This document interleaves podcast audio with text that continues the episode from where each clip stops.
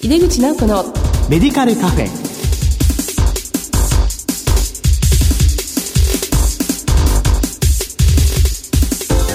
こんばんは。帝京平成大学薬学部の井出口直子です。井出口直子のメディカルカフェ。この番組は医療を取り巻く人々が集い語らい情報発信をする場です。さて今月の特集テーマはポリファーマシー外来と病院薬剤師の育成です前回はポリファーマシー外来を中心にお話をいただきました。この後ゲストはお二人です。これからご登場いただきます。どうぞお楽しみに。入れ口直子のメディカルカフェ。この番組は武田手羽の提供でお送りします。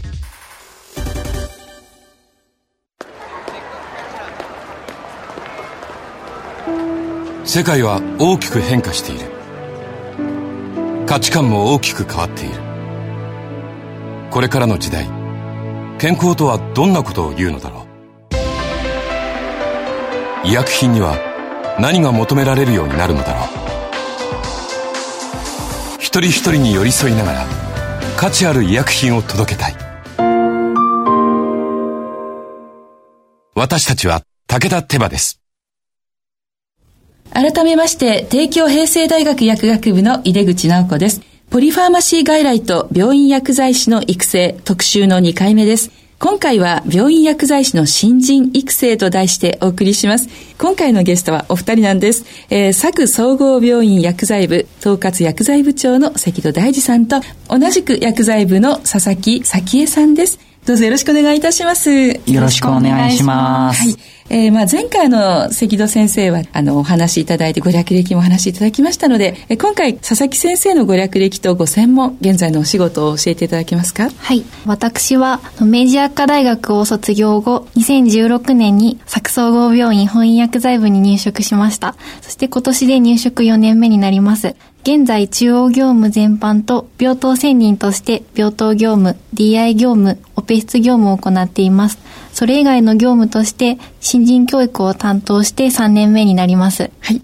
えー、佐々木先生はね、大学はも東京の方にいらしてましたけども、はい、ご出身がこちらと地元というふうに伺っていて。そうですね、長野県ですね。はい。で、まあ見学などをされて、えー、まあすごく教育に関してご関心があるということで、あの、はい、入職されたっていうのも一つの動機だったというふうにさっきちょっとね、お伺いしたいんですけども、それで今回はテーマが新人育成ということなんですけど、この新人育成はカリキュラムを作成して実施して、そして数年かけて体制が整ったとと伺っています。どのような体制で行っていらっしゃいますか？はい。まず、当院が新人教育に力を入れ始めたきっかけをお話しさせていただくんですが、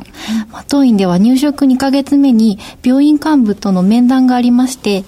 ー、入職2ヶ月間の状況を報告する機会があります。で、その時に8年前の薬剤部の新人職員が、あの、新人教育の制度がなくてとても困っているということを訴えて、当時の薬剤部長が新人教育に力を入れることを決めました。で2013年の4月より新人教育にプリセプター制度というものを導入して指導を行っています。基本的には新人1名に対して2年目が1名付き指導を行っています。2年目が年間の指導カリキュラムについて変更が必要があるか検討し、必要があれば修正を行ったり、その内容について薬剤部長に報告して実施しています。で、毎年年度の終わりには新人と新人教育に携わった人にアンケートを行って、その年の良かった点や反省点などを抽出して次年度への参考にしています。。また去年からあのメンター制度も並行して行っておりまして、はい、4年目以上の薬剤師が指導者側のフォローを行っています。そうなんですね。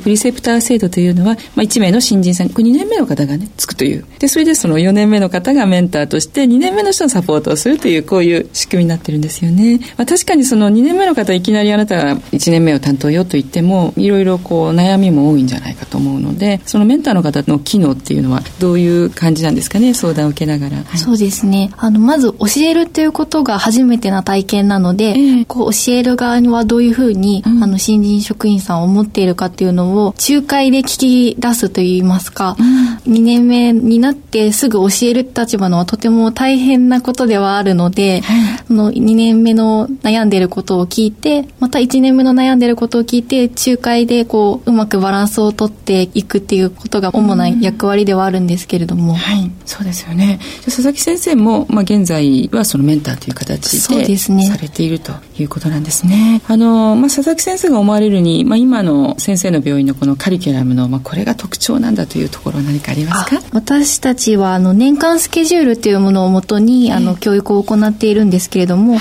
まあ、4月5月が中央業務全般ができるようにすることを目標として、うん、で、6月以降に病棟業務などを行えるように目標としています。はい、で、6月7月に見習い当直、日直を行って、確認試験というものを7月下旬に行いまして、はい、その後、8月から当直業務を開始となりまして、まあ、一人前の薬剤師として、あの、シフトとかに勤務が組まれるようになります。まあ、うちの病院の特色としては、のカリキュラムがしっかりしているということと、確認試験を行っているということが、まあ、特色なのかなとは思っております。試験はどんな試験なんですか？そうですね。はい、まあ、基本的な調剤業務の主義の方法の試験ですとか、はい、注射の昆虫業務の試験は、実際のオスキー、薬学生が行っているオスキーのような形式で、はい、まあ、試験官2名付き、新人職員がそこであの実技を行うという形で、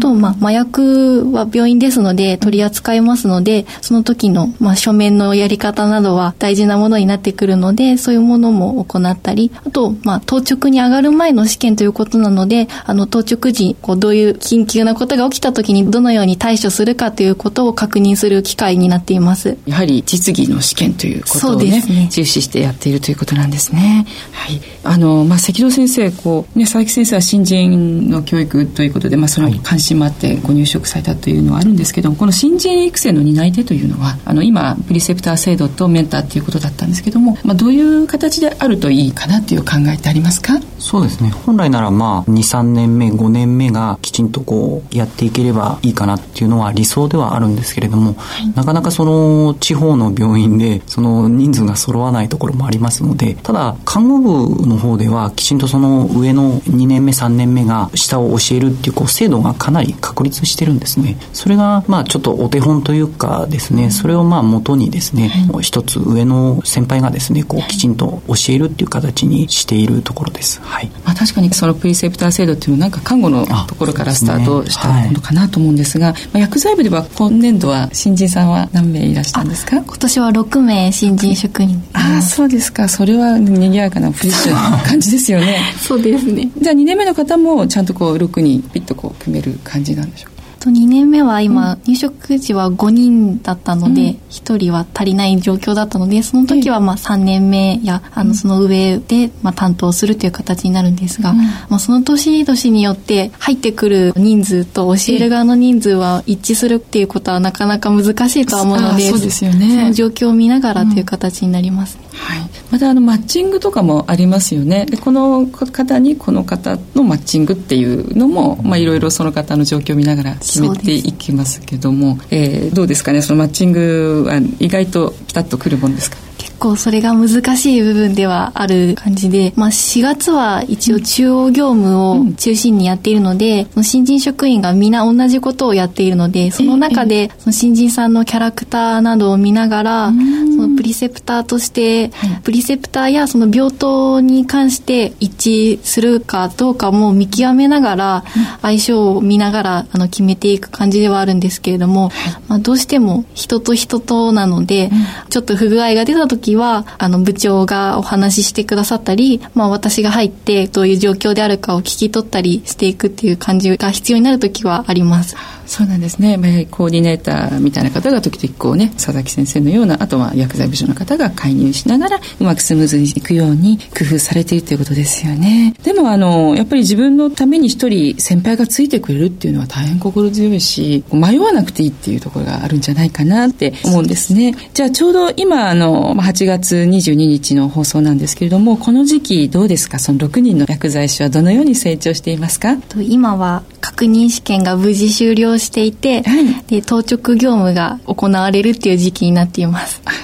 皆さんちゃんとこう着々と生き生きとやってらっしゃる、とい。うことですねドキドキしながら、はい、結構やっぱり新人の時期で初めて一人でうちあの一人で当直するんですけれども,、はい、もうかなりやっぱりドキドキしている状況ですよね、ね、はい。その新人さんが当直の時に何かこう分からなくなってしまった一応助けを求めるようなホットラインみたいなのあるんですね？あそうですね。一応あの連絡網みたいなのもありますし、うん、ここの部分分からなかったら一つ上の先輩とか、まあ、聞きやすいのは本当に一人暮らししてる先輩とかは聞きやすいですよね。なるほど、はい、でも麻薬の件はやっぱり私とかが一番詳しいので、あのこの間もちょっと夜中の3時に電話がかかってきたんですけども、本当ですか？だからまあそれはもう遠慮なくかけてきてくださいとは言ってありますのでね、はい、そこら辺は大丈夫です。いや関戸先生も24時間対応ということで、ね、あの新人が当直となると、まあ気になっちゃって、一応まあいつもそばに必ずつながるようには。そうです電話入れてありますので、はい、それはちょっと心強いですよね、はい、引き続きましての関戸先生、まあ、その後のその、まあ、薬剤部の薬剤師の方のキャリアとか、まあ、そういう中で、まあ、専門薬剤師であるとか、まあ、そういう資格とか、まあ、取得したいなという方も多いと思うんですよね。でそういう方の育成についての先生の病院ではどのようなことをされてらっしゃいますか？この新人教育みたいにこうきっちり決まっているわけではないんですけれども、えー、当院3施設ありまして本院でまあ新人を教育して、まあ、12年経ったところで紹介型の作医療センター急性期病院に、はい、そちらへ、まあえーと、送り出してですね、でまあがんであったりとか、はい、急性期の救急の方を学んだりしましてそしてまあそこで専門分野を自分がどのようにね興味が持てるのかっていうのをまあ聞きましてですね。でまあそこから専門の方へあの目指してもらう体制を今はちょっと手を挙げるっていう形ではあるんですけれども、まあ将来的には病院のまあ戦略もありますけれども、そこでまあどういうふうに持っていくかっていうのを体制を整えていこうかっていうのは考えております。そうなんですね。まず本院で育てて、まあ、それから医療センターとあそうです、ね、経験を積んでもらいながら、はい、今はその方の興味の方向という関心の方を重視しているけれども、ね、まあ、病院の戦略としてはあなたはこういう方向に行ったらどうですかみたいな形も今後は考えていくと、ねはい、あの専門の薬剤師とかあと認定持ってる薬剤師がその医療センターの方にいますので、えー、そこへまあつけてこう取れるようにこう体制を持っていこうかなとは考えております、うんそうですか。はい。えー、あの、佐々木先生、今、新人育成について、まあ、実際にどんどん動かされてるんですけども、今の課題がありましたら教えていただけますか？はい。毎年新人が多数入職してくる当院では、え新人教育を第一次にしていかなければならない業務の一つだと考えています。はい、毎年反省点を生かしながら、うん、カリキュラムの変更、年間スケジュールの改定を行ってきていますが、はい、かなり準備に時間と労力が必要となっているのは実際あります。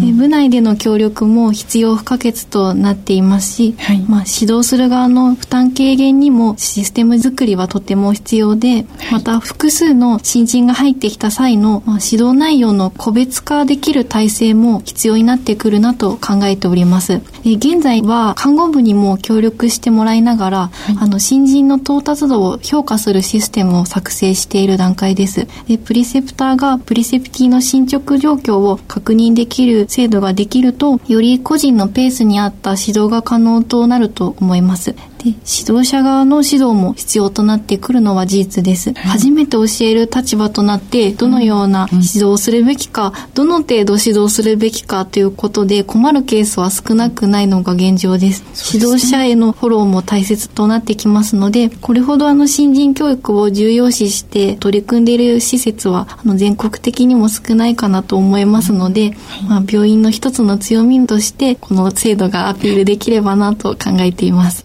まず見直しっていうのを常にやっていくっていうことで、まあ、そこでどんどん改善を常にやっていくってことなんですよね。まあ、看護部が協力っていうふうにおっしゃってたんですけども、はい、それはあの評価どういうふうに評価してるかとかそういうところをそうですね。協力してもらうような、はい、これほどカリキュラムがあるということも看護部側も知らない状態だったようで、うん、あの看護師さんの制度はもう何年もかけて作られてるので、うん、もうしっかりとした制度はできていたんですけれども、ま